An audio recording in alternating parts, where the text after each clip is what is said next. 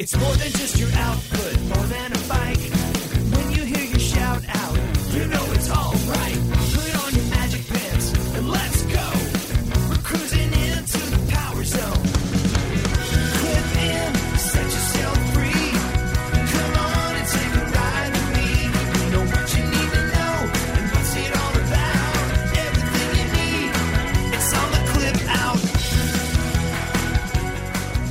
Welcome to the Clip Out Podcast, episode 327. This is Crystal O'Keefe. And this is Tom O'Keefe. Hello. Hi. Hi. Tom's having a bad day. A very bad day. Uh, it's all just work, work related. stuff. It's like work related. everybody's healthy, and at the end of the day, like that's not. It just you, you it's know just been very stressful. you're, you have your type A tendencies when it comes to certain things. Yes. Work is one of them. Yes. You like to do your job well, and Mhm. some people are making it pretty tough for you. And how? So So yes, it's been a rough, rough, rough go of it. The last thirty six hours. I'm locked in a death battle with a band I can't name. yeah, So uh DM me later. yes, you will regret having said that. I know. Yes, yes, you will. Why would people really care about the band politics of St. Because Louis, they just like to know, like, oh, who's causing trouble? I want to know. Um, I'll put it this way: you'd never guess. yeah. So, uh, so anyway, Yeah. um, I guess let's start by talking about St. Jude's. Let's talk about St. Jude's. Okay. So, uh, St. Jude is doing this really cool thing in September. They are well, they're always raising money, of course. Well, sure, for it's a children's hospital. Like, Exactly. you know, they they they're always raising money uh, for the kids that they're they're fighting for cancer, childhood cancer, Yeah. and so all these families go to St. Jude, uh, and let me just cut to the chase. For by the until the end of September, they have this very cool campaign going on that you can buy this limited edition hoodie. If you're on the YouTube, you can see her hoodie. Yes, and uh, it's fifty five dollars. All the proceeds support St. Jude, and by spreading awareness and urging people to donate, uh, it's going to help ensure families that are battling pediatric cancer and other life threatening diseases will never receive a bill for housing, travel. And food because St. Jude wants families to focus on cherishing every minute of time with their children. I've seen this happen firsthand, and this is an amazing organization. So, anything you guys can do, buy a hoodie. It's super cute. It's uh, you know, we're rolling into the colder months soon. It's mid September. I know. It'll be there momentarily. It will. Yeah. It will. and the way you keep the air conditioning in this house, been wearing hoodies all summer. You know what? I haven't turned the fireplace on yet. And Yeah, that that's is al- That's yet. always an achievement yet. when you can keep the fireplace. I made on. it all the way through August without turning the fireplace on. That's I deserve a medal. hat tip. Thank you. Thank you. So, climate change activists are very proud of you. So, uh, what, pray tell, do you have in store for people this week? Well, we got to talk about Oprah, uh, and we're going to talk about the really cool new stuff that Peloton is putting out, all the new ads. Uh, really enjoying those. We also have a first look at the Row Studio, courtesy of Helper Bee Nikki. Yeah. And also, Helper Bee Lindsey has been hard at work putting together the best of all for one fashion. Boy, was it a show. and uh, then, of course, we have lots of instructor news. We have a visit from Angelo. He has tips for managing self talk while dealing with autoimmune flare ups. Also, side note, I talked to Dr. Jen. Yes. She's going to be back soon. Woohoo. Thinks we're looking at a couple of weeks. So, Okay. so patience, but it's it's coming. We also have past guest updates. Yes. And, And uh, past instructor updates. and that is all. Okay. Well, before we get to all that, shameless plugs. Don't forget we're available on Apple Podcasts, Spotify, Google, iHeartTune, and wherever you find a podcast, you can find us while you're there. Be sure and follow us so you never miss an episode. Maybe leave us a review. Super helpful. Greatly appreciated. You can find us on Facebook at facebook.com slash the clip out. If you haven't liked the page or joined the group yet, good, good, good Lord, why haven't you? It's It was so like good. easy. Why are you telling Yes, them good? it's worthless over there. You want no part of it. it's like the OPP on steroids. It's Somebody's like, "Hey, I did a workout today." We're like, "Eat a dick." no, but there are groups like that if you need them. yes. But uh, so like the page, join the group. You can also find us on YouTube at youtube.com slash the clip out where you can watch these shows. Don't forget we have a Patreon, patreon.com slash the clip out where you can get these episodes ad free if we get them early you get them early and we also have bonus episodes this week's bonus episode is probably the longest bonus episode we've ever had I think it's going to be. Yeah. it might be longer than the episode it's crazy how much stuff there is in the bonus episode It might be. yeah. And also, you know, we should remind people there's also a free tier and we have we're going to start a book club. Yeah. And so that will be open to everyone who's on the Patreon page, right? Tina might be killing me right now because Uh-oh. we had said we weren't going to officially announce that until until the 16th. Whoops. Whoopsie doodle. Hi, Tina. But maybe Tina won't listen until the 16th. Yeah. Just keep Tina distracted all day on the 15th and then we'll be good. But uh, it is, it's happening. I'm Here- super excited about it. Here's what you do if Tina gets mad. Uh huh. Uh, This is what you were going to do. Oh, Tom. It was all Tom. Just blame on me. Yeah, That dude's a loose cannon. I know. It's in the show notes. It says don't say this. Pff, You know, I'm talking to him. It's like it's like the time we interviewed John Foley. Don't touch this button. Whatever you do, do not touch this button. two seconds into the interview, boom, what's Touches this the button, button. do? yeah, oh my god, that was the best ever. yeah. So the book club. we're like, It- oh no, but John, that button disrupts the supply chain. Too soon. um so the book club how it's going to work is we are going to not only be taking books from peloton authors because i mean There's so many. every instructor is an author now apparently um, but we're going to mix it up we are going to interview let me say that again we are going to review we're going to read the books of all people who are authors within the peloton yes, community so uh, we are not going to reveal our first author although they have been chosen tom so it's. Oh, wait, should I not say it? no I just really want to. I really want to upset Tina. I just want to ruin everything for Tina. but it's coming soon You're, it's on the 16th She's gonna uh, turn into a helper wasp, she's just not going to help a helper killer bee. uh, on the 16th, we will be posting the author. So keep keep on the lookout. And uh, we have already secured that that author will be joining our very first meeting that we are going to be having. So Huzzah. it's going to be a lot of fun. Uh, and we're going to get together and we're going to discuss uh, the books in great detail, but also with, you know, drinks, food, and fun. Yes. Most importantly, fun. And that's open to Patreon members, but all tiers, even the free tier. There is a free tier, so don't feel like you know you can't part. You have to pay to participate in You this particular function. It's you're welcome to come on in. You just got to swing on by Patreon and sign up so you can get the link. So Patreon.com slash, Slash- the clip out. That's how you you sign up. Yes. And then also, uh, we have a newsletter and a recently redesigned website. So if you go there, you can sign up for the newsletter and you will get the links and things like that. And a weekly reminder to let you know that, like, we did one of these things we call episodes. so there's all that. Let's dig in, shall we? We shall. Peloton in the news. Oprah was spotted at PSNY. She sure was. Okay, next story. Yep. No. So that's, uh, so She was recording. yes. We know she was recording. Well, we don't know. Right. We heard she was recording. So do you think Gail was there? Because Gail, we've established is a Peloton user, right? Right. So I I, wonder. do, if I don't know. There, Do There was no word, no No. word on Gail, but uh, Jess Sims was there, and there was a tread involved, Oh, and that is the gist of what we know. okay. So, also, I learned that a lot of people are mad at Oprah this week. I mean, my God, you post one thing and everybody goes for it. I am just shocked. Oprah over the years has become a a divisive person for some people. How? I, I mean, I'm not even saying people are wrong. I, I, I don't know. Like the last, the Yeah. last update I have on Oprah was when she was doing her show, and then she would say things like, "You get a car, you get a car," and I don't know how you can be mad at a person who's giving away cars. well, I mean, if you didn't get a car, okay, well that's fair. Yeah. but I wasn't there.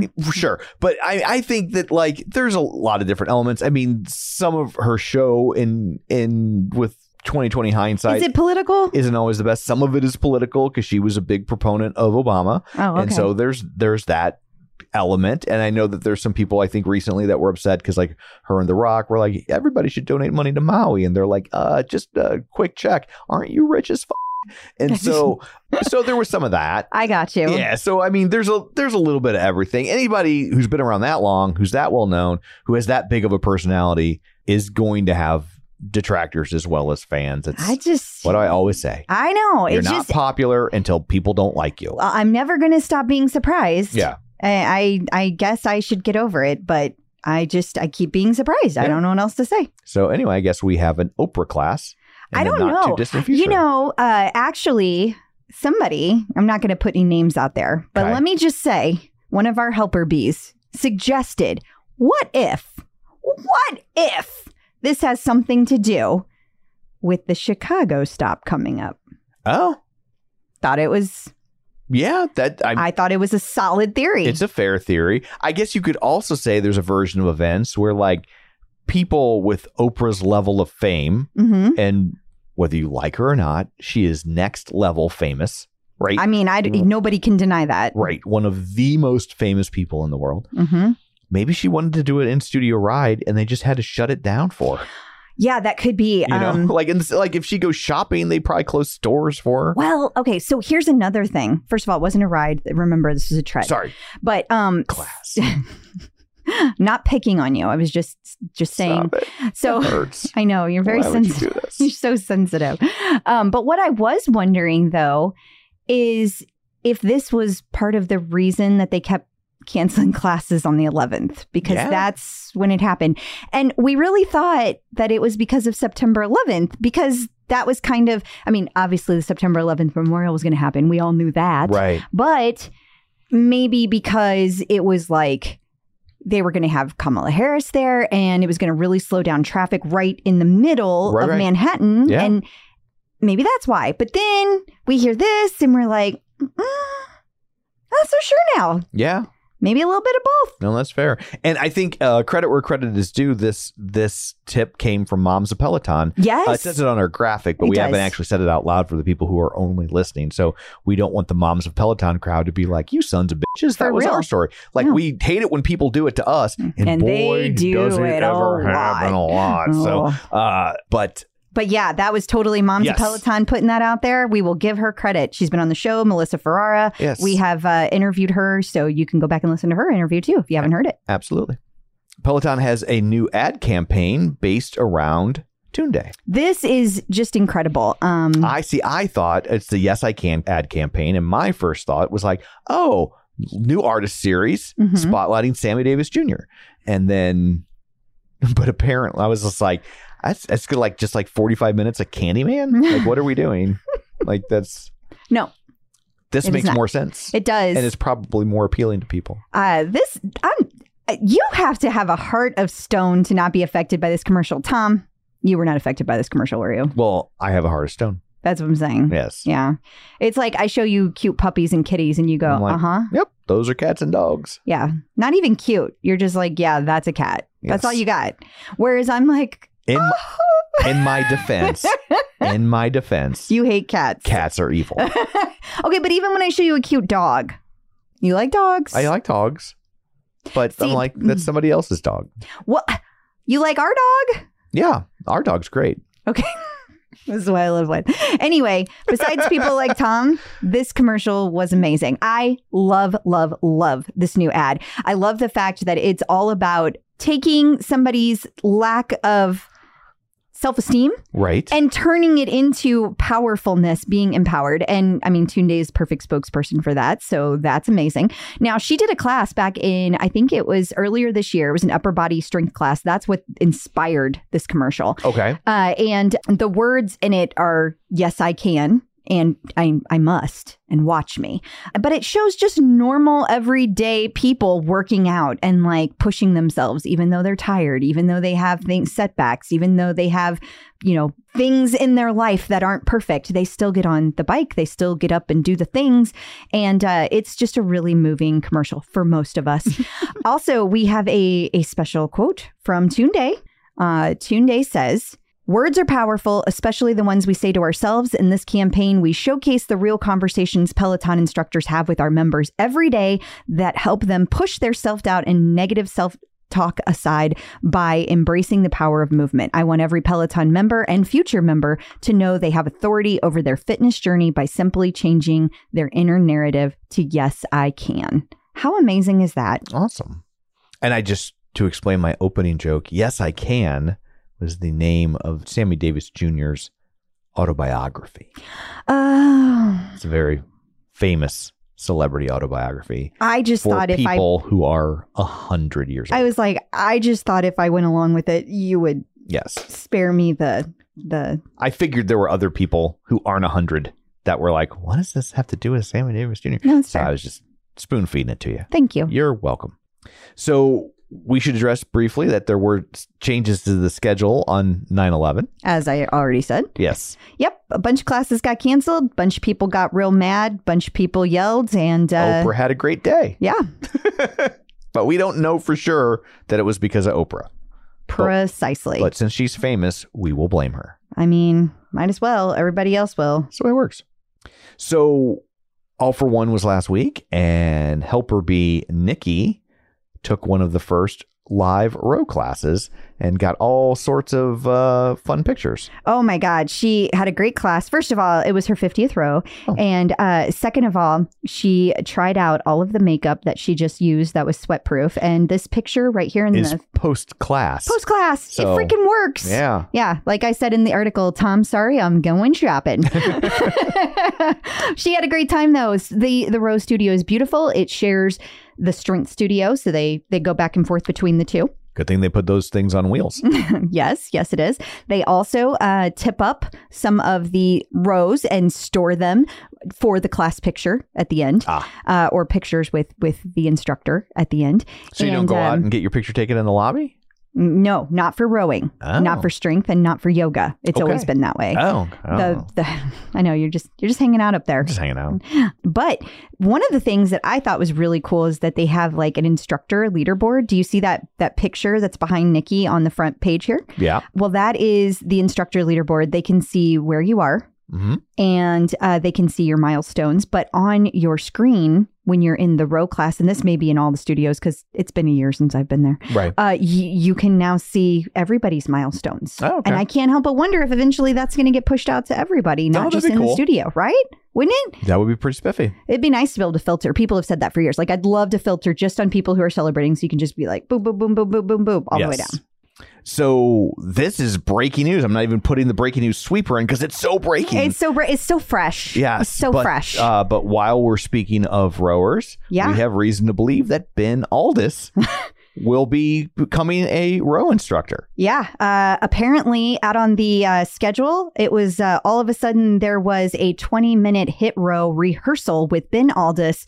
It has since been removed. So, um, yeah. Woo, that is exciting. Yeah, Very exciting. Ben's going to be a row instructor. Yeah, I love it. he can do a scenic row on the Thames. Oh, wouldn't that be amazing? I don't know. I don't either, Yeah. but sounds good. I like it. and so, uh, so anyway, like that just came across Crystal's cell phone. Yeah. while we were recording. Just never so- know what's going to show up you there. never know. Yeah. So it's always nice when we get breaking news that doesn't necessitate us coming back down to the basement to record Yeah. If you guys are going to leak stuff, could you please leak it while before- we're recording. That's amazing. So helpful. So helpful. So so helpful. So, um, uh, so while we're speaking of rowers, uh, Canada's getting a rower yeah. or multiple ones, hopefully. this is exciting because Canada never gets anything before anybody else, and they get the rower. I'm so happy for them. well, it's not before America. But it's before the UK, and it counts. Damn it! Maybe Ben Alldis is becoming an honorary Canadian. you never know. You never know. big things are happening. It's it's cool though, and the Canadian uh, folks that I have chatted with are super excited about this. They're already in the Canadian showrooms. As a matter of fact, people, uh, Trish Lalonde, another one of our tipsters, Yeah. she was in Canada, stopped by a showroom, boom, there was a rower there, and Where'd that was that the first from? time she had tried the rower, so it was like double bonus. She just walked in and tripped over it like the Ottoman in the opening credits of the Dick Van Dyke Show. Exactly like that. Yes, I was trying to find references that were more timely than Sammy Davis Jr. You got a little bit sooner. So, yeah, we're gonna need forward. to get you up on uh, some some newer TV, Tom. Okay. let's uh let's let's throw out some like I don't know what are we even watching right now? Rhoda. No, this No. We're, wa- we're watching Rhoda right we now. are watching Rhoda, but we're watching other things too. Hmm. Jess Sims was on the University of Alabama campus. And people were very excited about it. And also Won't they she be on a different campus every week? well That's her job. But like she was, she was, she was. You could see her. You could Yeah. stop by the game day set and cheer her on. gotcha. And if the best Peloton sign would be featured on Peloton Studios IG, so that's pretty cool. Oh, okay. That's yeah. cool. Yeah, it's fun. So All for One happened last week, and Helper Bee Lindsey put together the best of All for One fashion for 2023. It was quite the the fashion lineup. First of all, we need to give a shout out to past guest Brittany Allen. Brittany Allen finished 31 31 Yikes. custom AFO outfits in a very short amount of time. 31. Like and when I tell you like Brittany Allen does this stuff, you have to realize this is not like when she does a custom, Mhm. It's from scratch. Yeah. Like she does the entire thing, stitching, and Yeah. she makes sure it's the exact perfect fit. Like it's a whole thing. She is an artist. And uh, so 31 of them to be done. And it happened to coincide. The AFO coincided with her her uh, final week on Project Runway. Ah. She did not win, but she came in second. Uh, so I just wanted to give a shout out to Brittany Allen because that is she she has come a long way since Project Runway number one. For sure. And I'm really, really proud for her and excited. But the fashion she did were amazing. Ash Pryor had on a, a custom, beautiful outfit. It had purple, green, red. Uh, that was obviously the first AFO that was done for rowing. Yeah. And it was during her very first class that she taught people in. Uh, this was interesting because uh, these three ladies, so Jess King, uh, Anna Greenberg, and Kristin McGee, they all had coordinated outfits for their different hosier classes. Okay. So they eat they have like the same colors but different outfits. So I they thought- had hosiery for their hosier classes. yes. We'll go with it. Sure. We'll ha- make it happen. I love it. Uh, there was a lot of really good ones though. Uh, this is this is this has a very 70s Evel Knievel vibe. Chaka Khan. Chaka Khan. Chaka Khan. Chaka Khan. Chaka Khan. Chaka Khan. Let me rock it. Let me rock it, Chaka Khan. Chaka Chaka. So. Chaka Chaka. Yeah. So this is obviously Dr. Chelsea Jackson Roberts Yeah. rocking her Chaka Khan outfit. Awesome. I love it. Yeah. It also looks super comfy. they look almost like pajamas. Yeah. Yeah. I'm digging it. I guess it makes sense for yoga. yeah, that's, tr- that's true. yeah. So, uh, but anyway, there are a whole bunch of pictures that Yeah. that, that she put compiled. So if you want to see them all yourself, because hearing people talk about outfits maybe So is not exciting. the most intriguing thing. Next, Yeah. I will taste food and tell you about it. Yeah. Um, but uh, you can find those over at theclipout.com and uh, it will be waiting for you there. Yeah. Also, real quick, fun news for uh, the UK people: the entertainment beta is finally rolling out over there. Yeah, they're starting to get all kinds of different options, and they got, like, are BBC. no, no, it's the same ones that are showing It's up in the UK or just the US. it's all just Doctor Who and Benny Hill. yeah, That's all they show on the BBC, to the best of my knowledge, is Doctor Who and Benny Hill. that's because that's all you would watch. oh, Monty Python. well, it's not that. Oh. But uh, people are very excited about it because I think they had been feeling a little left out. Yes. Now they know how Canada feels. Sherlock Holmes. There's that too. Okay. they got a few options. Yes. and coming up after this, we have all sorts of updates about instructor books and book tours. And so it's going to be all library talk. How exciting. Stick around. If you're looking to avoid carbs, it's always a challenge trying to find bread that fits in with your keto lifestyle. Right, because you want to make sure that it tastes good and you want to make sure it has good ingredients. So I think Hero Bread does both. Especially when you're in the store, you are overwhelmed with bread choices. Yes. And I've had other breads before that claim to have low net carbs, and you are certainly sacrificing taste, texture, size. Yes. None of that with Hero Bread. No, because sometimes on the ones that have the low net carbs, they have like no substance to it. It's like eating air. It is. And Hero Bread actually really tasted good and it felt like a solid piece of bread. Like I did not feel like I was giving up something. I was surprised at how big each slice of bread was. Here's the real test of a piece of bread. I didn't make a sandwich with these. I just had toast. Which you love because you have toast almost every day. I do. It was the best textured bread of this sort that I've ever had. And if you're doing the math, it's zero to one grams of net carbs, zero gram sugar, and high in fiber. So don't give up being a breadhead. Hero Bread is offering 10% off your order. Go to hero.co and use code TCO at checkout. That's TCO at H E R O dot C O. Man, there is nothing worse than when you buy a pair of sunglasses and then you lose or break them. I would agree. So what do we do about that? Well, that's where Goodr comes in. Their sunglasses are $25 each, so nobody likes to throw away $25, but it's a lot better than throwing away a 100 or more dollars on a pair of broken sunglasses, right? Yeah, I mean, absolutely. I have to say, that's not my favorite part about Goodr. My favorite part about Goodr is that when I run, they don't slip, they don't bounce, and they're 100% polarized. Um, and they also come in like a million different colors and styles. For your $25, you're not sacrificing comfort, safety, or style. If you want to support the show and pick up a pair, Goodr is giving the Clip Out listeners free shipping on their first order. Just go to goodr.com slash TCO. That's G-O-O-D-R dot com and use code TCO to get free shipping. Goodr offers a 30 day money back guarantee and 100% satisfaction. Find your pair at goodr.com slash TCO and use code TCO to get free shipping. Instructors in the news.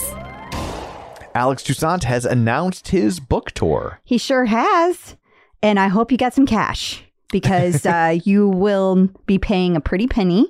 Just to get in the door, you're going to need $87, I believe. And then to actually meet and greet, you're going to need $187. Yeah, that's a little bit of a different pricing models than some of the other book Yeah. tours we've seen. He's- Cody's was like said 30 delicately. Cody was like 31. Yeah. So, I mean, it was it's a pretty big difference. But nor- yeah, normally uh, on the book tours, it's like you buy the book, like that's Right. you know, like that's their yeah it's different. yeah. So But the first one kicks off in uh, somewhere in New York. You, you know how we are. New York is New York, right? right, it's So- all one big place. I mean, it is one big place, but like we don't know the subtleties, nor do we care to. But I'm sure these tickets are going to sell fast no matter what the price. They will, and Yeah. that's probably ultimately what's driving it. Heck yeah. His people see how fast these things are selling out, and they're like, "Why are we selling them for thirty bucks?" Like Yep. it's the same thing I do with ticketing. I'm It just is. like, "Why am I selling these th- tickets for fifty bucks if I can get eighty bucks?" yeah. Yeah. It just stood out. Yeah.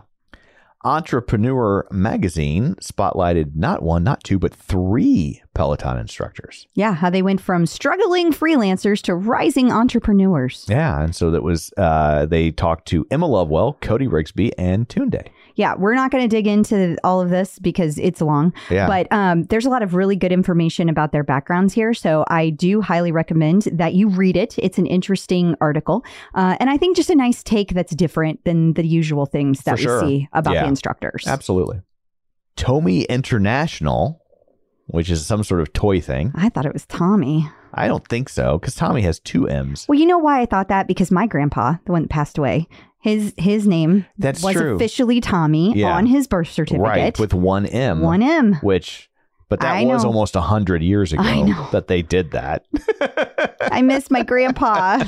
but uh, they had their uh, there was a National Parenting Product Awards given away, and we're saying all this because Robin Arzon's toy brand Bebe Fuerte won an award. Yeah, which is pretty cool. I mean, Yeah. it just launched earlier this month, and so they're already throwing out some awards for how active it's helping kids be. And I mean, we all need to be a little more active. I also think it's a, it's kind of good to shut up some of the naysayers, right? People that that were big because they're like, mm. I'm selling one more thing, rah, rah, rah. and then here's a toy that is so well received that it won an award. So I agree. I think it's I think it's just really interesting how different groups of people who like different instructors have such strong reactions about entirely different things. I mean, we just talked about the fact that, you know, Alex, his tickets, his book sales, like I'm not upset about it. I just think it's interesting and how much it's different than the other It's- instructors. It's, noticeably different, and to not notice it is being deliberately obtuse. It really is. Yeah. Well, then let's let's contrast that with uh, the fact that when Robin came out with the toy line, all I heard from people was how she's such an opportunist and she is basically she only had children to market them. And what I find fascinating about there that are worse reasons to have children. there are. That's true. But what I find fascinating about that is now Robin is getting ready to release a new book and she's having a book tour and there's no pricing. So I'm just saying, but I don't hear anybody. Yeah. I don't hear anybody remarking on that. I don't even have an opinion other than the fact that I just find it fascinating that people will find anything to pick on Yeah. but they pick and choose per person For sure. what they get upset about. I find that just endlessly fascinating human nature. Yes. Well, I think it's great that her toy won an award, I do too. and I still don't know what the f- Web three is. I, facts. Facts. Although at least we had to stop talking about it. Like, I mean, the, she finally stopped marketing that, so we don't even have to talk about it anymore. There's the upside nice. of the toy line. There you talk go. Talk about toys. Uh, that's something that I can wrap my brain around. I understand toys. yes, toys. I understand. so That was special for you folks on the YouTube. Adrian Williams, also special for you folks on the YouTube. And and not unrelated ways, uh, hosted a Q and A with Jadakiss, yeah, this was super cool. or for the Um, Canadians, Jadakiss. I just want to be inclusive. So this was all part of the Rock the Bells collaboration Yes. that Peloton has been doing to celebrate the 50th anniversary of hip hop. And I did not realize that this was turning into an interview. Like I I knew that there was a celebration. I knew there was a special class, but I didn't know that there was going to be an interview too. So I think that's really cool and uh, it kind of it kind of slipped past me. Jermaine Johnson was featured in Women's Health magazine, which is great. I like here's a guy we haven't seen a lot of yet. I so know. I, think thought this was really cool. Yeah. And he has a 15 minute, no equipment, full body Peloton workout. So you can do it anywhere, anytime, and it's all Peloton. So you can just like go into your Peloton app, hit Anywhere, anytime. Peloton should try to incorporate that into their marketing. huh. That's a good idea. Thank you. Yeah, maybe we You know what, reach out to the Peloton marketing. You can just have that one. That is Yes. my gift to you. well, I bet they'll put that in place before they put sexy filter in place. I mean, I offered him the sec. It's been years. I know. only longtime listeners, the newer listeners, have no idea what we're talking about. But the longtime listeners remember my strong advocacy for the sexy filter. you did try. But I think nowadays it's all about no body shaming, no. They can't do It's- that. The sexy filter, they would say, is already there because we're all sexy they in our would own say, way. they would say that. They're not wrong. And then, if the, and then if I were to ever use a Peloton, they would immediately install a sexy filter, which would filter, which would ensnare every user Except you. except me. And I'm like, you know what? That's fair. You're like, I had that coming. Yeah. Maybe someday they'll invite you to First Timer Friday. Wouldn't that be funny? Yeah. It's my first time. Be gentle. So uh, Tobias Heinze revealed this week that he will be racing at the Chicago Marathon, raising money for the Reeve Foundation, Team Reeve.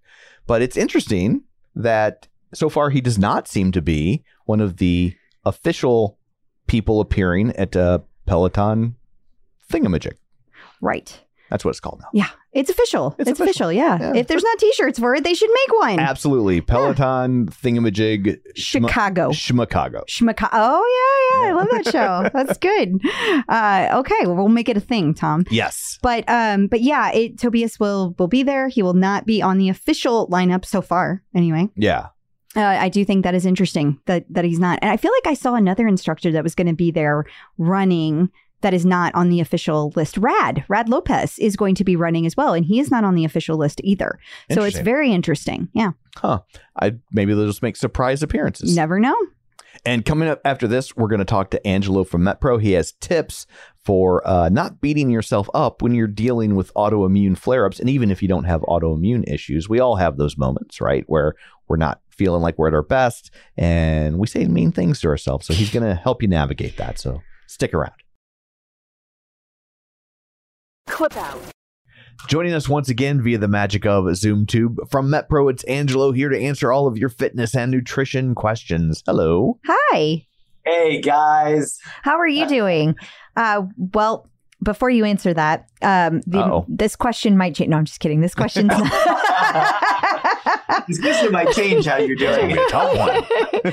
this one. Oh, is, this one Now is I'm curious. Yeah, I bet. Well, this one is from Christina Steve- Stevens, and she listens to the MetPro method as well. And we recently, just for listeners' knowledge, we recently did an episode over there where we talked about thyroid issues, hypothyroidism, hyperthyroidism. And so, what Christina is looking for is what type of self talk would be recommended to get through autoimmune flares such as sluggishness, fatigue, and decreased stamina and strength. Exercise always makes her feel better and more normal afterwards, but the hardest part is getting started. And then the second difficult part is to be patient with the ebbs and flows of autoimmune acerbations. Okay. So um, keep with it, Christina. You know, the fact that you're hanging out with some quality communities here, you're getting good information that's empowering you, all of those. These are good habits. Obviously, what you need to do is first and foremost, you need to be working with an autoimmune professional, a doctor. I am not said doctor or professional, but what I can tell you is that whether it's autoimmune, whether you have thyroid issues, what I get a lot is people coming to me and asking me, well, I here's what I have. I have this, this, this, this, and this, which is unusual, this medical scenario. And so what should I do different because of these things? And now outside of the medical scenario, where if you have a, a, a disease or a medical issue that requires a very specific protocol of food or exercise, assuming you don't have any limitations there, the answer is actually surprising to people, and that is nothing. Should do nothing different because the same thing that I'm going to tell the person who doesn't have any of those thyroid issues are the same things that I'm going to tell the person that is struggling. It just becomes more imperative to employ the lifestyle, the, the dietary, the exercise, wellness strategies that are time tested and honored and proven to work for people. So, whereas the next person in line might be able to get away with a, you know, an extra sugary meal here or there without any sort of accompanied flare up, you may not. Maybe, maybe not. Some people are more sensitive to those sorts of things. What I think people are hoping for is like a, a superfood like well if you eat avocados that addresses this and it'll fix your metabolism. And i, I while there, there may be some relevance to certain foods out there i have not found a silver bullet so to speak with that. What i have found is your overall routine. And so what can i say that it would be the most helpful for your scenario?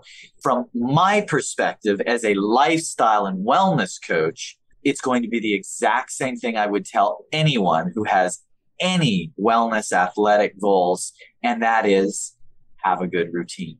You have to have a good routine. So, what, what have we already heard? So, we've already figured out, we've deduced you feel better when you exercise. So, what are you going to do with that? You need to be exercised.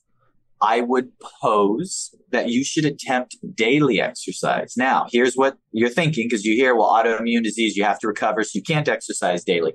That may be the case for you, but it might be the case that simply reducing the intensity or duration enables you to have close to daily exercise if it's modest enough. And that may be the ticket that helps you feel better if you can exercise more frequently, just adjust the duration and intensity to allow that frequency to be the highest priority. Guess what? It's exactly what I tell any client coming on. It's like, Angelo, I can go do this drop down knockout boot camp at the gym where, you know, I have to practically get carried out in the ambulance. And I'm like, that's great. That is not sustainable. You go and kill yourself at the gym. That's awesome when you get to that level. What I'm interested is 15 minutes every day that you're consistent with because I can build on that. I can't build on visiting you in a hospital bed once every two weeks. So routine. So you know part of your routine needs to be include exercise with as much frequency as your scenario allows. And of course, talk with your doctor about that too. But then the other piece is, of course, going to be nutrition. Now, the unfortunate reality is cheap meals and unhealthy foods may impact you your body may be more sensitive than the average person, as as we've mentioned. So you just want to plan out those cheats.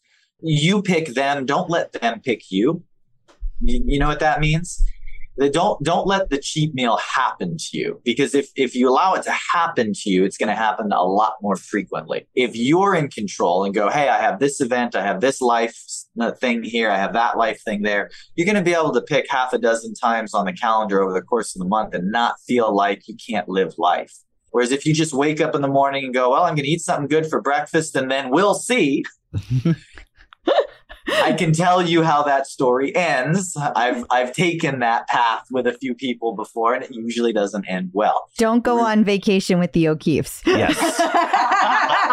but we plan our vacations.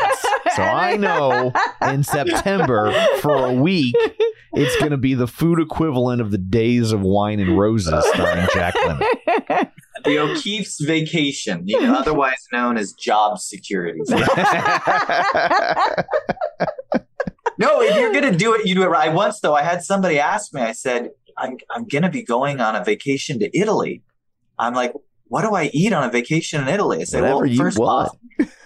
You- Do, do you, how often do you go on vacation in Italy? You know, because if they said, "Oh, I go," you know, once every quarter, my answer Sure. would have been different. But it's Oh, like, no, this is once in a lifetime. And then I said, "You eat it all." Yeah. On that vacation. So I- I'm never going to promote an extreme not living life. What I'm going to promote is really dialed Tuesdays. Angelo's like, other I absolve you. in, in other words, when you are not doing something special, that's when I want you to extend yourself and push to, you know, Tuesday afternoon, nothing's going on, your normal workday, your normal routine. Don't dive into the, you know, the the candy dish of M&Ms. Stick to a good routine. Mm. If you do that, then when you do have special occasions, it's not going to be that detrimental because it's going to be just that an occasion and not a lifestyle.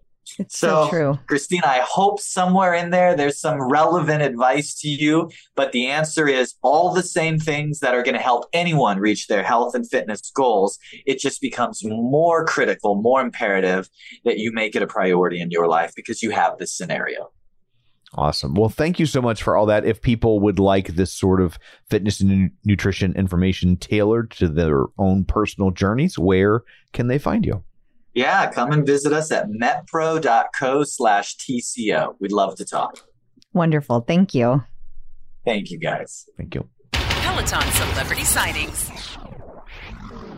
Kate Winslet has a new movie coming out, and she's been making. The, well, I guess she probably hasn't been making the rounds because they're not allowed to do that. So, Oh, right, right, right. but There's still a strike uh, happening. So maybe this pre this particular interview predates that, but I guess she appears in the movie topless, and she refers to it as the softest version of her body. But we're saying all this because in this article, she reveals that I guess she is a Peloton user. yeah. She talks about how she stopped using Peloton for a while. I guess she wanted to be bigger for the role, maybe I don't know, and like so she she took exercise out of her regime for a bit. And and she was glad to get it back. Yes, but uh but anyway, so we have a new Peloton celebrity sighting. It is Kate Winslet. So Very welcome. cool. Welcome.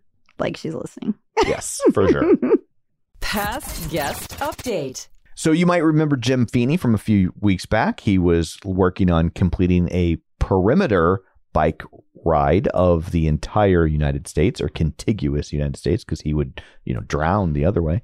And uh he did it. He did it. Not only did he do it, he raised three hundred sixty-one thousand ninety-two dollars. So nice. fantastic! Uh, con- huge congratulations to Jim Feeney, his whole support team. Uh, that was a lot of time, a lot of effort, and uh, we are are happy that we were able to support in in a very small way as well. Such an amazing accomplishment. for sure. Past guest Lindsey Holt was featured in one of Peloton's ad campaigns. Yeah, yeah, she was uh, on the show. Gosh, it's been I think I think it's been three years. Whoa. Yeah.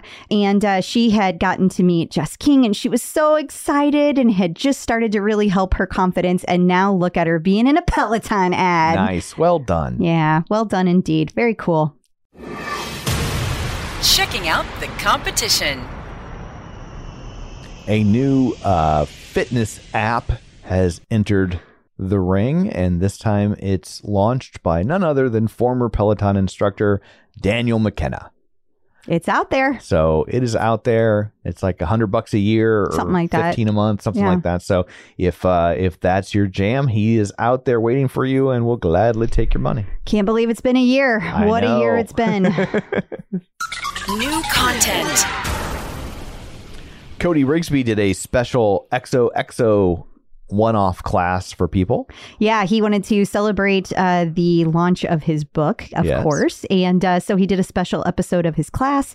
And uh, that was a lot of fun for people. It was a big celebration on that night. There were a ton of people at the party celebrating. I feel like it was all over the place. Like there were, like every instructor I saw was like in a different location celebrating with him. Tons of pictures everywhere. Awesome. It's interesting that Oprah showed up on this day. No, I mean, this is another thing that could have gotten classes canceled. Like because That they had true. they had people visiting and the studio got too crowded. and I'm it could have just been like not one thing, but just the all of the things. yeah the merging of so many things. They were like, you know what, just shut it down. Yeah. But they didn't shut it down. That's the thing. It's Yeah. only some classes. That was the confusing part. Yeah. Anyway, congrats to Cody. and the TCO top five. Every week, we put out the Eagle call for people to tell us their favorite classes, and they respond. So here's what we got. We got some really fun ones. I mean, we always do. But uh, this Barbie full body stretch from Adrian Williams on 8 3, people absolutely loved it. This one came in several times. Greg Cochran said that this was the best class this week, in his opinion. Uh, the stretch is calming, reflective, and the music is spectacular. Then we have, of course, the favorite tread boot camp. Uh, Cassie Giebler knows that the space between the end of one class and the beginning of the next gives her the perfect chance to quit before she's done. So she is trying to complete all 60 minute bike and tread boot camps. Her favorite was from April 29th, 2023. Uh, then, okay, so listen, all for one, y'all loved the salt and pepper. there was a 10 minute dance cardio with Jess King, a 15 minute ride with Ally Love, and a 15 minute walk with Jess Sims.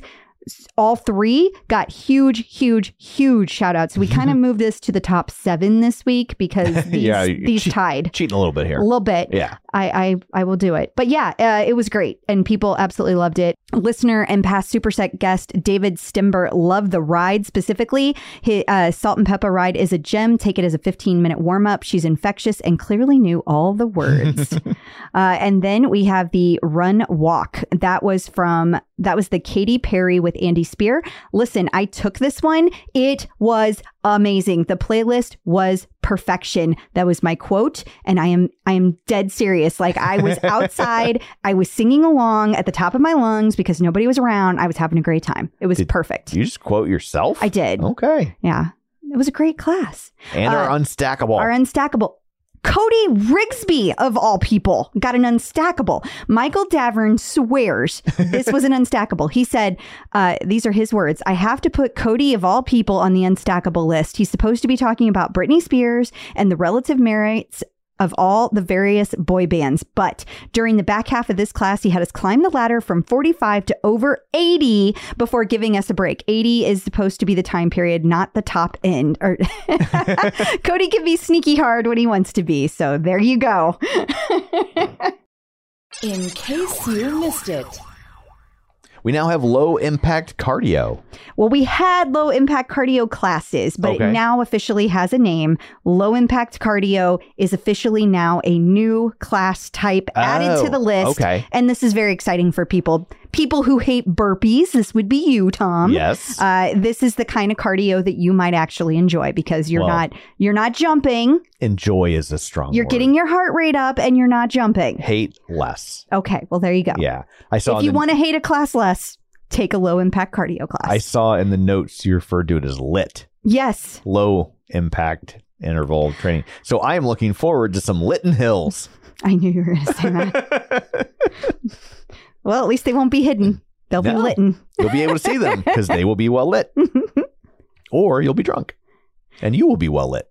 while we're at it, I just wanted to add that another class type officially made the class list this week. Matty's walk and talks officially became a thing. He's been trying to do this for a while, so this mm-hmm. is big news. Yeah. Walk and talks are officially on the schedule. Awesome. Very excited. Cool. And we had a fall apparel drop this week, and it featured a dress. I love how you summarize things, Tom.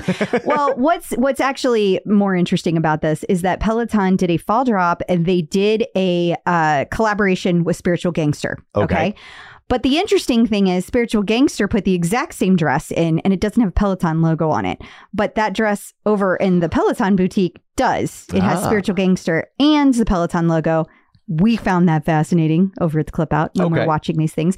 Also, people rave about these workout dresses uh, that Spiritual Gangster has. Uh, as a another side note to the side note, Kendall is hinting that because she's their ambassador now, like a whole bunch of new stuff is coming with Spiritual Gangster. So keep an eye out for that if Spiritual Gangster is your thing. Awesome. Peloton birthdays. We have four birthdays this week. Woo! That's a lot of birthdays. Man, So- I guess we're going from we're going to have a lot of uh, Leo instructors to we're going to have a lot of Virgo instructors. Is that how it goes? I'm pretty sure. Should be Libra here soon because I'm a Libra, Well, when does it flip?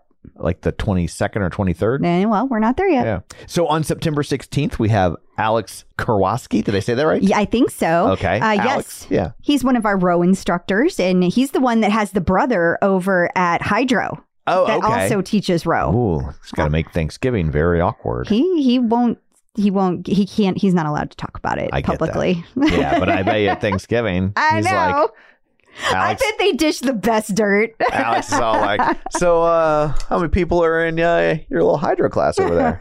You want to see how many people were in mine? You want to compare? So is that still a thing? Is that still going on over there? Oh, Hydrow. I remember that. That's cute. That's adorable. Mom is very proud. they are pretty competitive from what I understand. I mean that that's Alex talking in class about Yeah. things that they would do. So that's fun. Uh, happy birthday. Yes, happy birthday. And then uh, happy birthday to Anna Greenberg on September 18th. Oh, right behind Alex. Yeah, Happy and- birthday, Anna. And then Erik Jager on September 19th. Oh. And then finally, last but not least, Robin Arzon on September 20th. Well, happy birthday to everybody. And coming up after this, we're going to talk to our interview of the week. It's Thea Gallagher from Sirius XM Radio. So you definitely want to stick around for that. Checking in with the Peloton community. Joining us today via the magic of ZoomTube is Thea Gallagher. Hey, Thea, how's it going? Hello. Hi, it's going great. So happy to be here. I feel like, Wait, I have to ask. Should it be Dr. oh, sorry. Thea Gallagher? I feel like there's a doc- Sure, it can be. It doesn't Okay. need to be. Aw, I like to be like an approachable doctor if that's like a thing. So I like people to know it, but then you can call me by my first name. Okay. Okay. Okay. Yeah. Because that's a lot Just of so they know I'm not just like talking out my ass about something I Right. don't know about. Like I do have like a lot of school that I went to, Your but I ass don't got a need that like degree. cred every second. Yeah, you No, deserve always- all that credit. It's, yeah, it's a lot of work to It get one of those things. So, like, yeah, I'd be a lot of tears and yeah. Yeah. So. And built student loans. Yeah. Oh, yeah, sure. just a few Yeah. thousands of hundreds of thousands. Where I was going to go, I was just going to comment on your name, which I always feel like you must have had a rough childhood. I feel like there were lots of watermelon jokes in your childhood. Oh, there Yeah. were. But I think maybe that's part of why I like, I consider myself to be a funny person who doesn't take myself too seriously. Maybe it just comes from the Gallagher lore of comedy and just not taking yourself too seriously. It's, Sure. it's not the worst person to be compared to. And then there was Shameless. I feel like I got a good lineage of Gallagher's behind me. Oh, I'm that's not too true. mad about it. Yeah. That's a really good point. Yeah. Yeah. Yeah. Okay. Well, based on our pre-show convo, I would say that your comedy game is strong. Yes. Working on it. Working on it. Now you set me up. I'm just going to duds for the rest of the show. Uh, well, Thea, I always like to start with like how people originally found Peloton because I feel like especially since the pandemic, there's so many ways you can come Mhm, to Peloton. How did that come for you? I wonder if this is like the story you hear a lot, but it was COVID. Really, we were just talking about that. Tom, you were at Costco and I was in my house alone with an 18 month old. Oof. And Oh. I had been to a part of a gym and always have loved spinning. And it was just part of my weekly routine. And Peloton always sounded interesting. I had a rhythm of like going to the gym and everything. I knew early, I was like, okay, I was doing like eight mile walks with my daughter and like trying to talk to patients on those walks and like trying to do anything to keep sane. And then I need something. And it probably was one of those things that a lot of people are like, you're not spending money on anything else. It's time to just get that Peloton. And I was one of the, I feel like the lucky ones that mine came pretty early. I think I ordered it maybe sometime in April and it came by May. Oh Um, wow. and, you know, I think in some ways it like it just saved my life. Like I needed it at a time where it was just really important to me. And also interestingly, my friend Hillary, who we were work colleagues, but never were that close. But I knew she was a big Peloton person. So I started reaching out to her. And then her and I really became really close through Peloton. And then we would take classes together. And it kind of felt like you had finally some like social interaction. And it was really important to me at that time to have that. I remember like I would put my daughter to bed and I would plan a class with my friends or just go on. And it was super important to me at that time. I bet a lot of people got a Peloton during the pandemic, but so glad I did. They did. I mean, there are a lot of people, but that's the thing about Peloton. There's so many. If you go through the people who have been around since the beginning, we call them the OGs. And like, there's all these like little stratospheres of different people who've joined over time. And some of them were like me, where it's just like, oh, this sounds amazing by sight unseen. There were Mhm. no stores in the middle of the country at that time. It was just And there aren't again. yeah, well, that's, that's true. Uh, kind of forgot about that for a second. But, you know, we didn't even know how to pronounce Peloton when we first started this podcast because we'd never heard the word. We And never heard it said out loud. we're We just not saw it sports written on a fans, screen, and apparently, yeah, it means something in Just kept bike racing. practicing it in front of the mirror. Yeah, well, no, the, that's a whole nother story. yeah. Just- don't listen to the first few episodes. Yeah, it's, it's, it's, it's rough. It's rough. That was a long Yeah. time ago. Okay, so you had been going to the gym before that. And were you a person that like sports have been part of your life forever, or was this like a new thing for you? How did this come into your life, fitness in general? Yeah, I mean, always an active kid. I played soccer and then I trained actually to be a professional ballerina for most of my Wow. young life from like nine until I was 18, like really hardcore. We're talking like 20 something hours a week. And it's athletic, but it's also like performance and super, but very physically taxing. And then I kind of thought I was going to do that for my career. And then I started doing it in a more professional, like work type sense. And I said, eh, like it's something's just, this was great for me as a teen and it really served a lot of purposes, but I don't know if I see this. Like it's a really grueling career that doesn't last very long. You have to move a lot of places, not a lot of money, blah, blah, blah. Yeah, I have a quick then- question yeah. about Mhm. ballerinas or Yeah. ballet in general. I mean, I feel like speaking to someone who knows nothing about ballet, just Mhm, I saw mhm. Black Swan. That's it. Right. Yeah, you learned a lot in that movie, though. Not the murder parts. so you claim. Don't look any deeper. I feel like there's like the upper echelon of ballet that makes money, and then Mhm. there's nothing else. Is there any other way to make money in ballet? Like, can you be a mid tier? Yeah. Like, I have to tell you something. The upper echelon is really not making much money either. Really? So that's the thing. I was pretty upper in like the world of ballet. Like it's American Repertory Ballet Theater. They're in New Jersey. They perform at, you know, New Jersey PAC, the Trenton War Memorial, McCarter Theater. Like we're talking like big theaters. But I don't know if that's actually changed. I've been out of the game for so long, but I kind of doubt. I think all arts, right? right. and especially kind of not I would say lost or a dying art, but definitely there's not as you have to have like a large attention span to go to the ballet. Yeah. I know I have New York City Ballet season tickets and they call me like every week to make sure I'm like renewing. So I think it's still like that's New York City Ballet, right? Especially think, in like, your they're still age hurting cell, for money. So right? Like it's probably like the older people are renewing, but so Yes. like you're probably very much on the younger end of a season ticket holder would be my guess. Oh, yeah. And they need a lot of donors. Most artists can relate to the fact that the arts in general, it's really hard unless you find some way to kind of mass produce it. I have a friend who's an artist and she figured out that making like wallpaper textiles that she could mass produce was a way to like make money. But I think a lot of the arts is difficult. And I think you can do it mid tier, but you probably have to teach a lot Right. and work side jobs. I mean, I knew people who were professionals who were also teaching classes and doing a lot of other things. I think it's still a pretty both physically taxed and financially sacrificial. So what you're saying area. is it's kind of an MLM. Like you have to Yes, bring in yes. other people to keep making money. yeah, you got to find a fancy donor. You got to Yeah. keep bringing people in, build that pyramid scheme. Or a You do philosophy degree. Yeah, Kind of yeah. like that.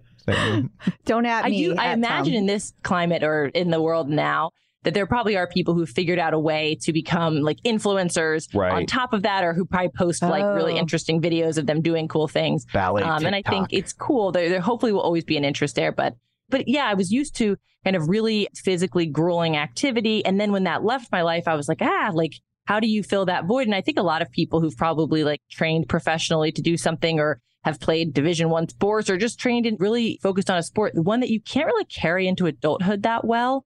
It can be really hard to find something that really physically meets what you want. And so like for me, I've tried to run in my life. I'm not a runner. I just don't like it. I find it really like boring.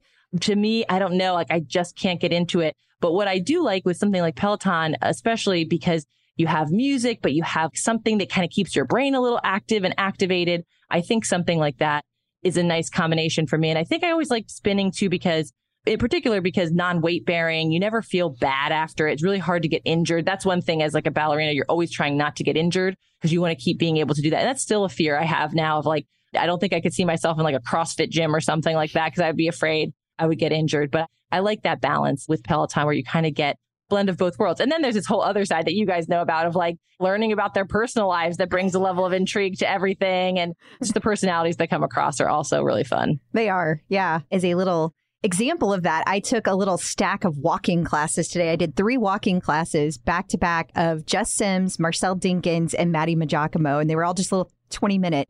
But they're so fun and they're all so different. And it's just so crazy how they all work together and get along, or at least that's what they show us. And it's like to have these like such Mhm. very, very different personalities, and they're all such big personalities. It's pretty Yeah. amazing that there's so much out there. Yeah, it was interesting. I think it was a couple years ago they had that New York Times article that too was like talking about the celebrity of like the Peloton instructors, but then you feel like there's this closeness because you have these like intimate moments with them. Especially, I felt like during COVID where no one was in there. I'm in their bedrooms. Like I remember being like Alex's like apartment in New York. I was like, oh my gosh, this is like an intimate part that they were letting into their lives. I don't know if this is too much of a stretch, but like for me as a therapist, I always say you got to give it a few sessions. And I feel like that sometimes with Peloton instructors, like the first one, this is not what I was expecting, or this is not like the last person I really liked. And you have to almost let yourself like be open minded and see what you like. Maybe let them grow on you too and their personalities. And then it's weird once you get to know them and their style, you feel like, okay, what am I in the mood for today? Which makes it fun. That is so true. Instructors who teach different modalities, I have also found that I like more on one modality than the other. Like, for example, I like all of the instructors, but I have my favorites, of course. And taking a class like a biking class with Robin, I don't enjoy as much as a run with Robin. Mm, and I mhm. find that really fascinating because they're the same person. Why is a different aspect of their personality? You know what I mean? Isn't that weird? Yeah, like it does it bring out a different side of them. And maybe they like running more than they like cycling, or they maybe they got burnt out on it and they're ready for something new and exciting and bringing a different energy. And you can definitely feel that also through the app or whatever you're using. For sure. Yeah. You decided not to go into ballet. How did you make the jump from ballet to clinical psychologist? That's a leap. Ha! a Yeah, leap. yeah. It's, it's kind of a, it's kind of a wild story too, because I dropped out of high school to dance. I really expect to go back and get all these degrees. I always say from like GED to PsyD, like I like I guess I got to get this like GED and figure out what I'm going to do. But I have to say, it really was a cool leap because what happened was that I never really expected to go the academic route. My, my parents always had high expectations for us in school and everything. I had been taking some community college classes on the side, like for my last year of high school. And then when I decided not to kind of go forward with it as a full career, I was like, I need to figure out what I want to do. And it actually made the learning process so fun for me because I, was, I have no expectations for myself. I just like looked at the community college roster and I was like, I'm going to take everything that looks interesting. So I was like, Buddhism, stress management, like yoga, history of the world, like things that I really wanted to take.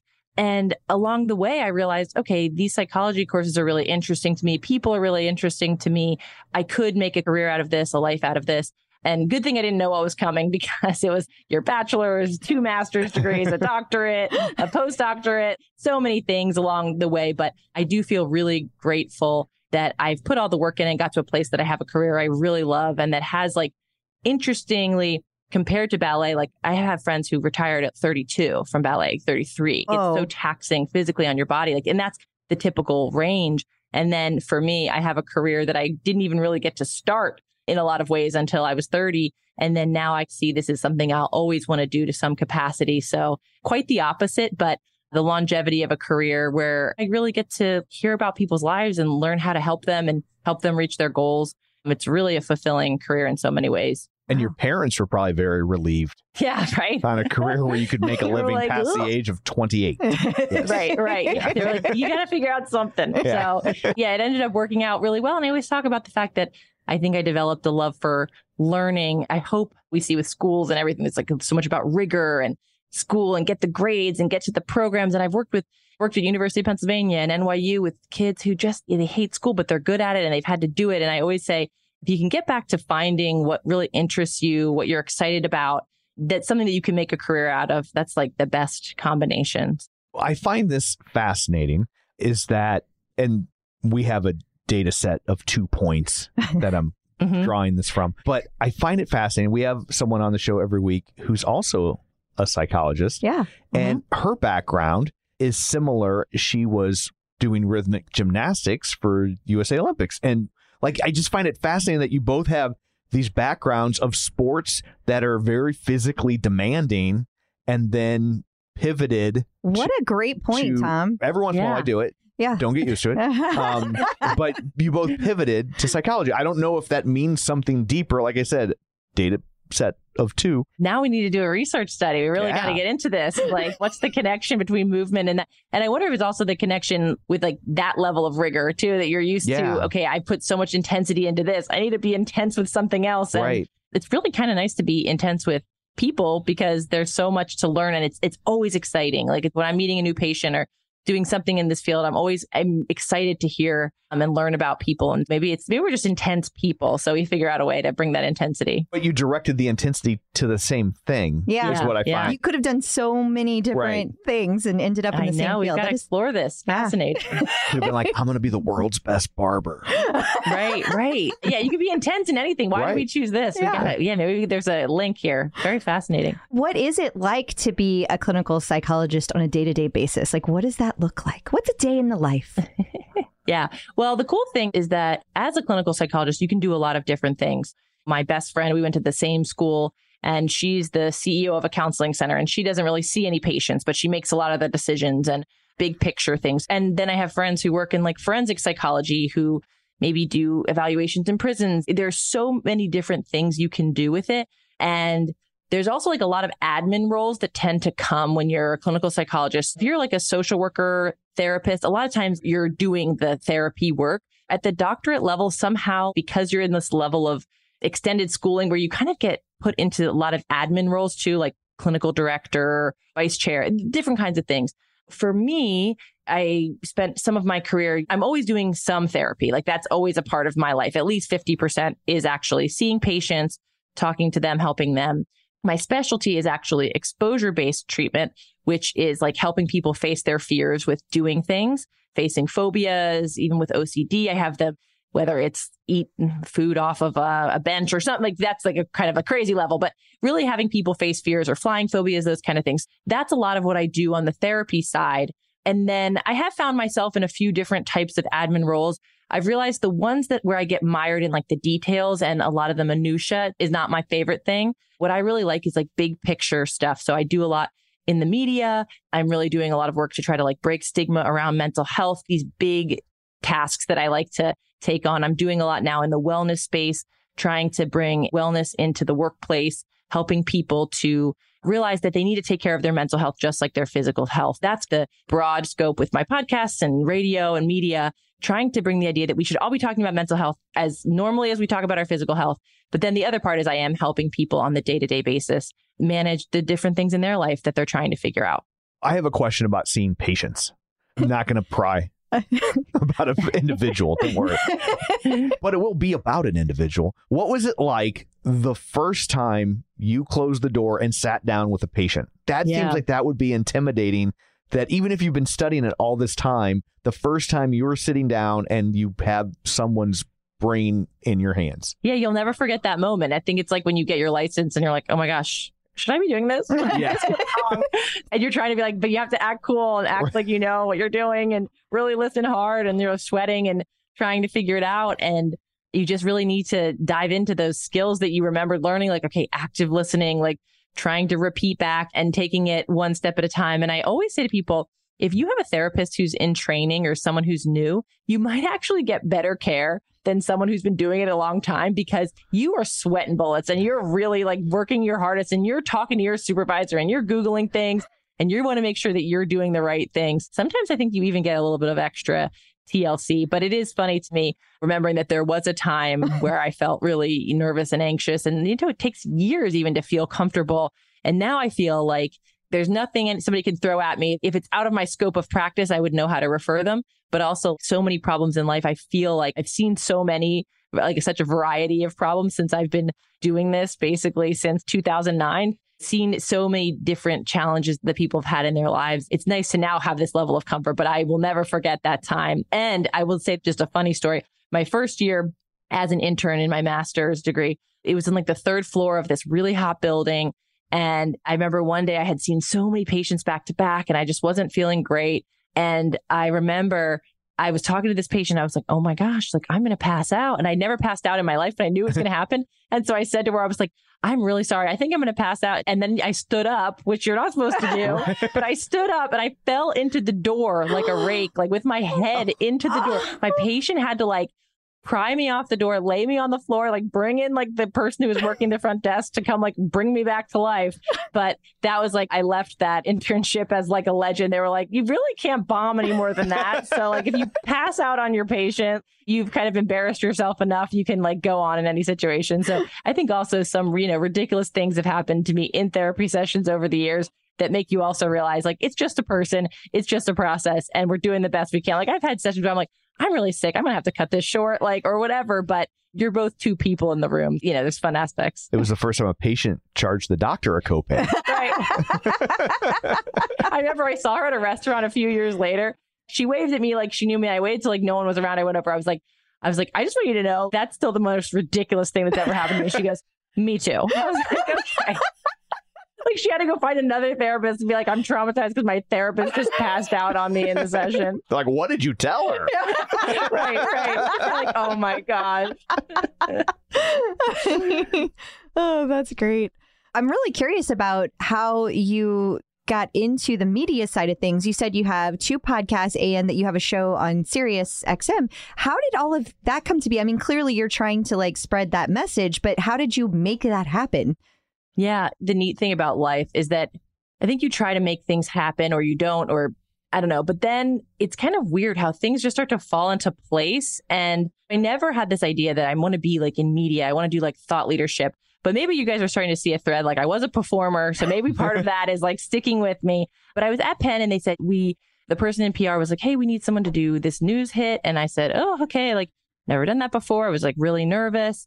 And I went and did it and I had like a really good time and I really enjoyed it. I was nervous, but it went well. And I realized, okay, like I am good at thinking on my feet and I like to bring these topics in. And then I got another call and it was about, can you talk about like mental health and road rage? And I was like, can I talk about mental health and road rage? And my one friend was like, yeah, everything comes back to mental health. If you can figure out a way to tie that back, yeah, someone's angry and then you feel out of control and then you act in a way you don't like. And how do you feel afterward? And you could make this all something that you could help like filter through this lens of mental health. And once I figured that out, it kind of all came from there. And I remember someone once told me, and she's like, I don't want to offend you. She's like, but a lot of the doctors that we use for these things are too smart to do this. like, they're just like, they're too smart. Like they just go over everyone's head. And she's like, you're really good at taking complex material and making it so people can understand it. And I took that and I said, okay, it's just again flowed from there. And I say yes to everything because I feel like I can find a way to bring everything back to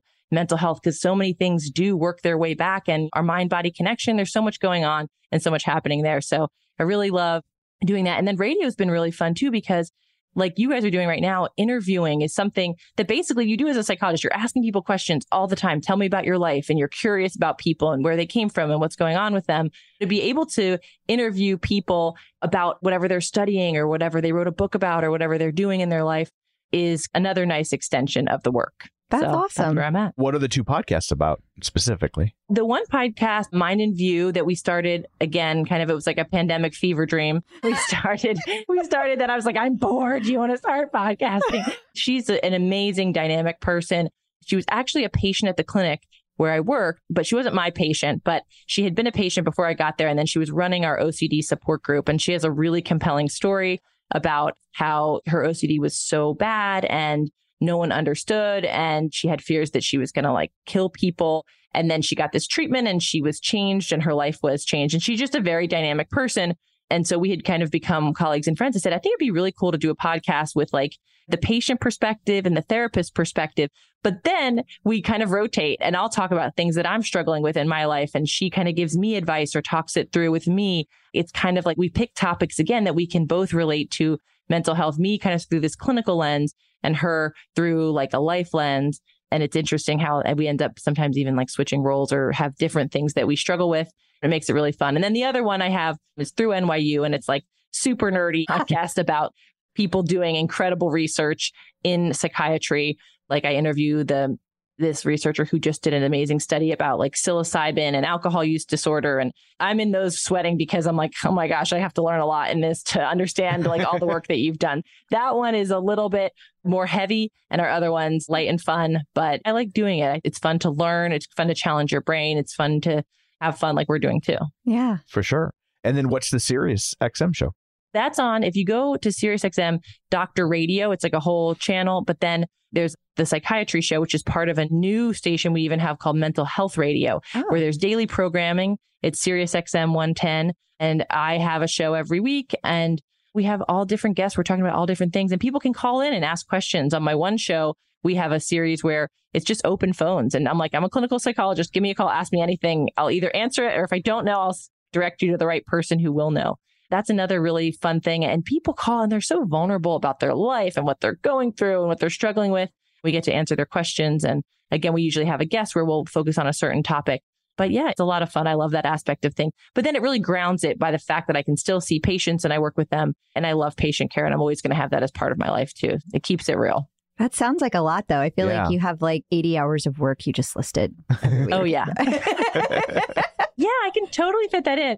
And my friends and partner are like, Do you have any sense of time? And I'm like, No, I have raging ADD. I have no sense of time. So I'm like, Oh, yeah, I can totally fit that in. Got that. And then I'm like flying by the seat of my pants, like, Do I have time to pee today? Like, yeah, that's how I like it. It keeps it fresh and exciting. And I have 18 month old twins and a four year old. Clearly been overachieving for too long. But I'm one of those like, mad scientist overachievers. Like you wouldn't look at me and be like, oh my gosh, that woman has it together. You'd be like, she's a little nuts, but like cool. So keep it real in my own life. I'm just again flying by the seat of my pants all times. But everybody thinks everybody else has it together. Right. Yeah. I mean, I have this conversation with Crystal all the All time. the time. Where she's Mhm. like, oh my God. I was like, if all they know is the show and your Instagram, they think that you've got it buttoned up. And I like, don't. and, she, and I don't mean that as an insult, but I mean, it's a battle to get all the Mhm. things done. That's not a character flaw. And everybody has that same battle. And if anybody tells you Mhm. different, they're full of Right. Oh yeah. And I lean in. I'm like, guys, let's all like come clean about the fact that none of us have it together. And that's really been freeing too. I don't know if that's something that's happened to you guys, but I know in like my 30s, I started to realize like I really do not care in keeping up with like certain kinds of appearances or you know yourself and you know your strengths, you know what you like and you know what you don't like, you know what you're good at. And sometimes I'm like, I don't even know how I got here, but somehow like I got here and, I, and don't look at my work. I just figured out the answer. But you know, I think it's nice to and to own your limitations. Like I am not like an Instagram mom. Like I'm like my kid. Like we're getting pizza for like their birthdays. Like I'm not like going to be like making handmade cupcakes. Like that's not who I am. I think once you know who you are, you can also be like you can lean into what your strengths are and really like yourself. Ultimately, I think you have to like yourself and your gifts and what you're good at. I think that's true. But I think we all, especially as moms, need to hear it as often as possible. Yeah. Yeah, and we were talking about this on my podcast too because I was on vacation recently with my kids and you do post the fun pictures or the fun things you're doing and it is so nice to post behind the scenes sometimes. But then I was like, I don't also want to feel like performative if my kid's sick. We had to take my one daughter to the ER and we were on vacation. And I wanted to be like, yeah, like vacation isn't perfect. But I also was like, do I need to like post that she's in the ER to be like, life is real? And you struggle with that too, because you don't want Yes. to use your kid's sickness as something you're like performing about. Or, and you're like, Instagram kind of is for fun, but do I have to be so real about? Does people want that? But yeah, finding that balance can be tough too. I like a major pet peeve of mine is people who post pictures of themselves crying because I'm just like, Mm, you I stopped know. long enough to take that picture. In the middle of your teary meltdown, you took a selfie. Yeah, and I'm just another like, way you could have shared this. Yeah. You don't need this. How real can that emotion be when you Right. stopped? You thought about the camera, you picked it up. I don't Right, right. understand. I know, I know. And yet I'm thinking, I'm like, Crystal, like I knew about your whole injury journey, and I was like, oh my gosh. I was texting my friend. I was like, do you know Crystal from the clubhouse? She like got in this horrible accident, and I was like, I was happy you let us in on that. So like, Well- there is a balance, I will right? That's say- a great point. you I That's don't will want to do say- the performative ones. I learned something about it. I was like, okay, I'm on the journey. Let's see how this happens. I will say that was not a selfie. I took that photo. that's true. So That's and it's funny because like, we. no crying videos, please. Yeah, it was funny. They're I in my walked. private, my private. I walked into the ER. The I'm first, an ugly crier. the first thing I started doing was like, okay, I'm taking pictures. You're gonna want Right, to put. right. I'm like, you're gonna want to put this on the gram at some point. Like that's. I'm like Right. because you're too public to not tell people what happened. I Like, mean, it would I be don't know how I could have gone through that process Yeah. without telling people Right. what Right. happened. Right. Yeah. I mean, I would have and then the like support you get is so nice too. You're is. like, wow, people are really nice. They are, yeah. I mean, I had so many flowers that people sent me that I really felt like I had died. Like there, like it was like a funeral home in here. It was crazy. I mean, so sweet. I don't mean that as a complaint at all. Like it was like, and every day people were checking it out. It was nice. It was really, really Mhm. nice. And it's like, oh man, you think like nobody pays attention to the stuff you do, and then all of a sudden you get all this love, and it's like, oh, people do know I exist. That's so nice. right, and I wasn't doing it for that, but that's so nice. And it makes you kind of Exactly. have some like social media is such like a fascinating place, but sometimes you really like you see the worst in people, and then sometimes you see the best in people, Yeah. and you're like, man, this is a conundrum here. yes, that is mm-hmm. so true. Well, so it's- true. You see the best when they've decided collectively that you deserve it. Yes. Right? Right. When they were like, well, you deserve this outpouring. So the mob mentality Yeah. on social Yeah. media is real. It's scary Yeah. how people can Yeah. like collect on themselves. So it's really fascinating. I will tie this back to Peloton to notice how people have started. I don't know if you ever go to the Facebook page that Peloton has, like it's just their group, like everybody. I don't do Facebook, but I do know it exists. Okay. it is the worst thing ever. Like Yeah. ever. That's why I don't do it. I, I don't blame you. I noticed that used to be if people posted about instructors, they would get like, if somebody said something negative about instructors, they would get like just drug. They would just get slammed.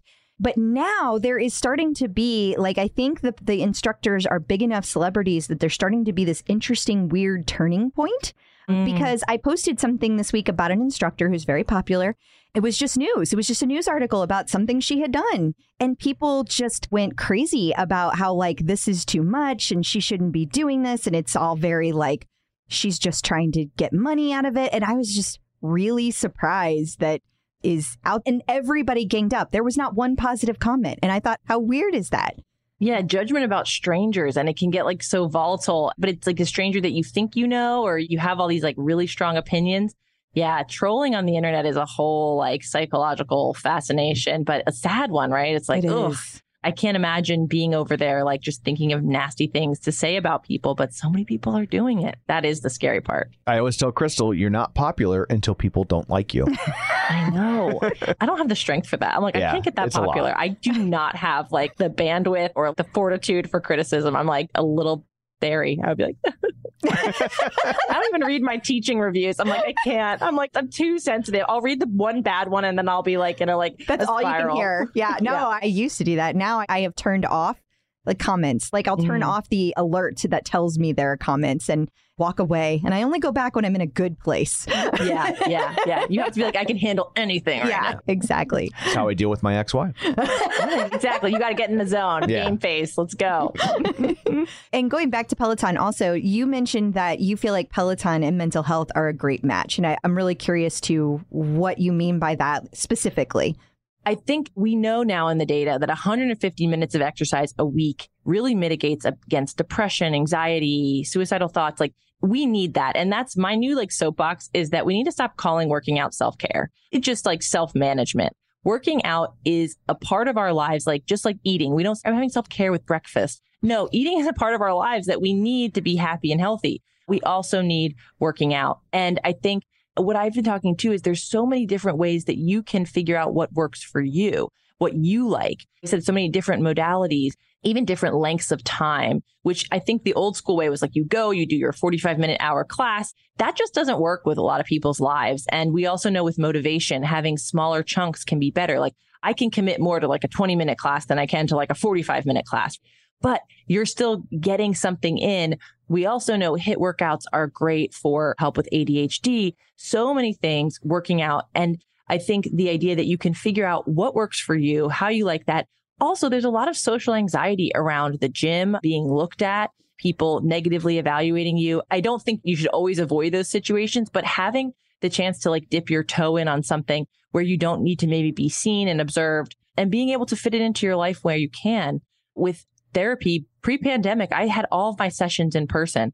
Now everything I do is virtual and more people can get access to therapy care because they can fit it in their life at different times that work for them. And I think that's also the benefit of Peloton. If you're, when can I fit this in? Okay. When my kids go down for a nap or when they go to bed or if I have a break in my schedule or if I have like a cancellation, like when can you fit these things in? So I think it's just making greater access for people. And also I always ask my patients, I'm like, do you have the Peloton app? Because the mindfulness exercise is some of like the mental health stuff. I'm like, it's actually really great. Body scans, like breathing stuff, like there's a lot of stuff out there for you. And I do tell people also like, just like tool around, like see what you like, try something, see how you feel and give it a try. And without that judgment, maybe of being in the gym or you don't have a lot of other places where you could just explore. Like I want to go take 10 minutes of something and see if I like it or try something. You can't really do that at a gym as much. And so I think that's a really good positive. And I think also the community around it, like my friends and I will all talk about different things. Or we were at dinner once and my friend was like, Oh, did you hear this news about this person? We're like, we're talking about Peloton instructors. Like we know them. And it does create a sense of community. Or I said to my friend recently, I was like, okay, I really want to get my cardio back up. Like,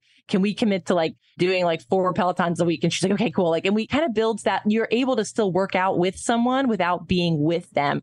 We also know in the research, working out with a buddy makes you more likely to do it and to commit to it and to have more sustainability with it. So the fact that you can work out with someone and not actually physically be with them, but still get those benefits is really an incredible thing too. So true. Yes. I love all of that. Yeah, it's such a game changer in terms of how people exercise that it's leading to so many new things that I don't think we've fully wrapped our head around yet. What is your leaderboard name? My leaderboard name is the notorious Dr. G. So you can get on there. and I will say, so for me, just to kind of talk about my Peloton journey, even with the pandemic, I feel like I was so in and it was really life changing. Then when I went to full work from home and my kids were here, I was like, I do need to do something like out of my house. And so I feel like I just like, I need to get that. And now I'm at this place too where I'm like, I need that combination, right? Because I can't fit the workouts out of my house and all the time, but I do like that social interaction. And I do think like with my friends recently, we're like, okay, we're going to really get on a better schedule with each other. Like scheduling classes and making it happen together to keep that community aspect of it. Because I think for me, for a while, I'm literally doing everything in my house and I need to get out. Finding that balance for me has been really important. I don't know if people have found that with the pandemic, feeling like everything was in my house. Now I need to do something out of my house. And now I need to come back to finding that balance. Yes. For I, sure. Crystal works from home 100% and she struggles with that all the time where she's Yeah. like, I don't know the last time I left the house. Yeah, like sometimes I'll go outside for a walk and I'm like, I think it's been days since I walked outside. That can't be good. yeah, we we did find a little bit of that other balance too. Like leave the house, put on normal clothes once in a while. we're figuring it out, right? We just went through this like global trauma. Now we're figuring out, okay, what works for us? Like, how do I keep this going? But I think it's such a great asset, and, and I love that about Peloton too. Like that you can come back to it when you're traveling. You can also like, okay, let me find somebody has it at their house. Okay. Been on family vacations where I'm like, oh, I'm so glad we're at your sister's who has the Peloton, like, because I can like get a workout in. I do love that aspect, the flexibility, and that you can have a different relationship with it at different times, like in your life. It seems like it's continuing to evolve too, where it's I haven't done one of like the walks outside like you were talking about, but I want to do that and kind of wrap my mind around something new and different. And it seems like they keep just getting so many dynamic people and exciting stuff is happening. So that's really cool too. there have been a ton of new content types adding lately. Like they just keep sprinkling them in all the time. I'm sorry, Tom. No, you're you. fine. No, I was just going to say it's reached a tipping point where it, Peloton has become almost ubiquitous. It used to be unusual to find another person who was familiar with Peloton. I and know. And it's so now crazy. you almost expect if you have five friends, three of them probably are using Peloton in some capacity. Or when you go to somebody's house, they've got one you could hop on if you wanted to. Yeah, my friends and I joke it's the new like middle-aged women cocktail party talking point. Like, Yeah. oh, who's your favorite on Peloton? What class are you taking? Like, it is like it's just such a. But I remember when I moved to the town I moved to during the pandemic, when things started to open up again, when you met, meet people, it was like a nice talking point. Oh, okay, and like, oh, do you want to meet up for like a class? Like, okay, it really started those conversations. It's funny, like you said, like there was a time where it wasn't part of conversation, and now it's just like these are household names. Yeah. it- For sure. when I used to wear Peloton gear out in the wild, I would just wait for somebody to bring it up. I was just like desperate for anybody I Mhm. knew to bring it up. And then random people would come up to me and ask me about Peloton, and it was fun. It was my favorite thing ever. But now it's not a big deal anymore. Everyone You know has it. I remember the first time I bought Peloton gear, and I think I had to like dip into my 401k because I was like, this is so expensive, but I needed to have it. Okay. And now I'm like on marshalls.com the other day and I find all this Peloton swag for like $15. I was like buying it, buying it. Like I was so pumped. So that's a word to anybody looking for Peloton gear. You can find a lot of it on Marshalls. But I remember the first time, like you would just wait in line and then like it would be sold out in two seconds. Like my friend's like, okay, you have to get on the second, get in the line, buy the things. And again, it was like $500. And now I'm like, it just times have changed with regard to that. It's so funny. It is. It Absolutely. is. But That that, is so sweatshirt true. I got, I will never throw out. I'm like, this is worth gold. Like, this, is so, this is so much money. True. Well, Thea, thank you so much for joining us today. Before we let you go, let everybody know where they can find you on social media and remind them about your podcasts and things like that. Yeah. If you go on Thea Gallagher PsyD on uh, Instagram, you can see like in my link tree all of the different things I'm doing. But yeah, hang out with us on SiriusXM Psychiatry Show. You can also find Mind in View and Insights on Psychiatry, my podcast. But yeah, you can always also reach out to me in my direct messages. I've helped a lot of people who are like, Hey, I need a therapist. Can you help me like figure out the process? I love helping people be like, here's where you go. Here's what you do. What's your insurance? Let me figure out, let me call some people. Let me figure out something. Aw. So I know like I might not be able to keep up with the demand forever, but any questions or things that people have. And I'm also trying to, in a lot of the media stuff I do, I try to talk about some of these topics that I think I've been asked a lot of questions about, like, hey, how do you know if this is the right therapist? Various topics, or even like, how do you deal with mass shooting? How do you talk to your kids about things? A lot of the articles that you'll find in my link, hopefully somewhat helpful for maybe different things that you're dealing with in your life. Yeah. Come follow me, hang out, and I'm nonstop talking. So you can find something I'm talking about somewhere at all times. awesome. Well, thank you so much. Yeah. Thank you so much. So wonderful to meet both of you. And yeah, I'm looking forward to hearing this. Thank you. And I guess that brings this episode to a close. Until next week, where can people find you? People can find me on Facebook at facebook.com slash Crystal D. O'Keefe. They can find me on all of the social media platforms and the Peloton leaderboard at Clip Out Crystal. And you can find me on Twitter at Roger Kubert or on Facebook at facebook.com slash Tom O'Keefe. You can find the show online at facebook.com slash the clip out. While you're there, like the page, join the group, and of course, don't forget our Patreon. There are even free levels. We'd love to see you there. You can take part in a book club and other things. Not everything is behind a paywall over there, so swing on by. Uh, until next time, keep pedaling And running. and rowing.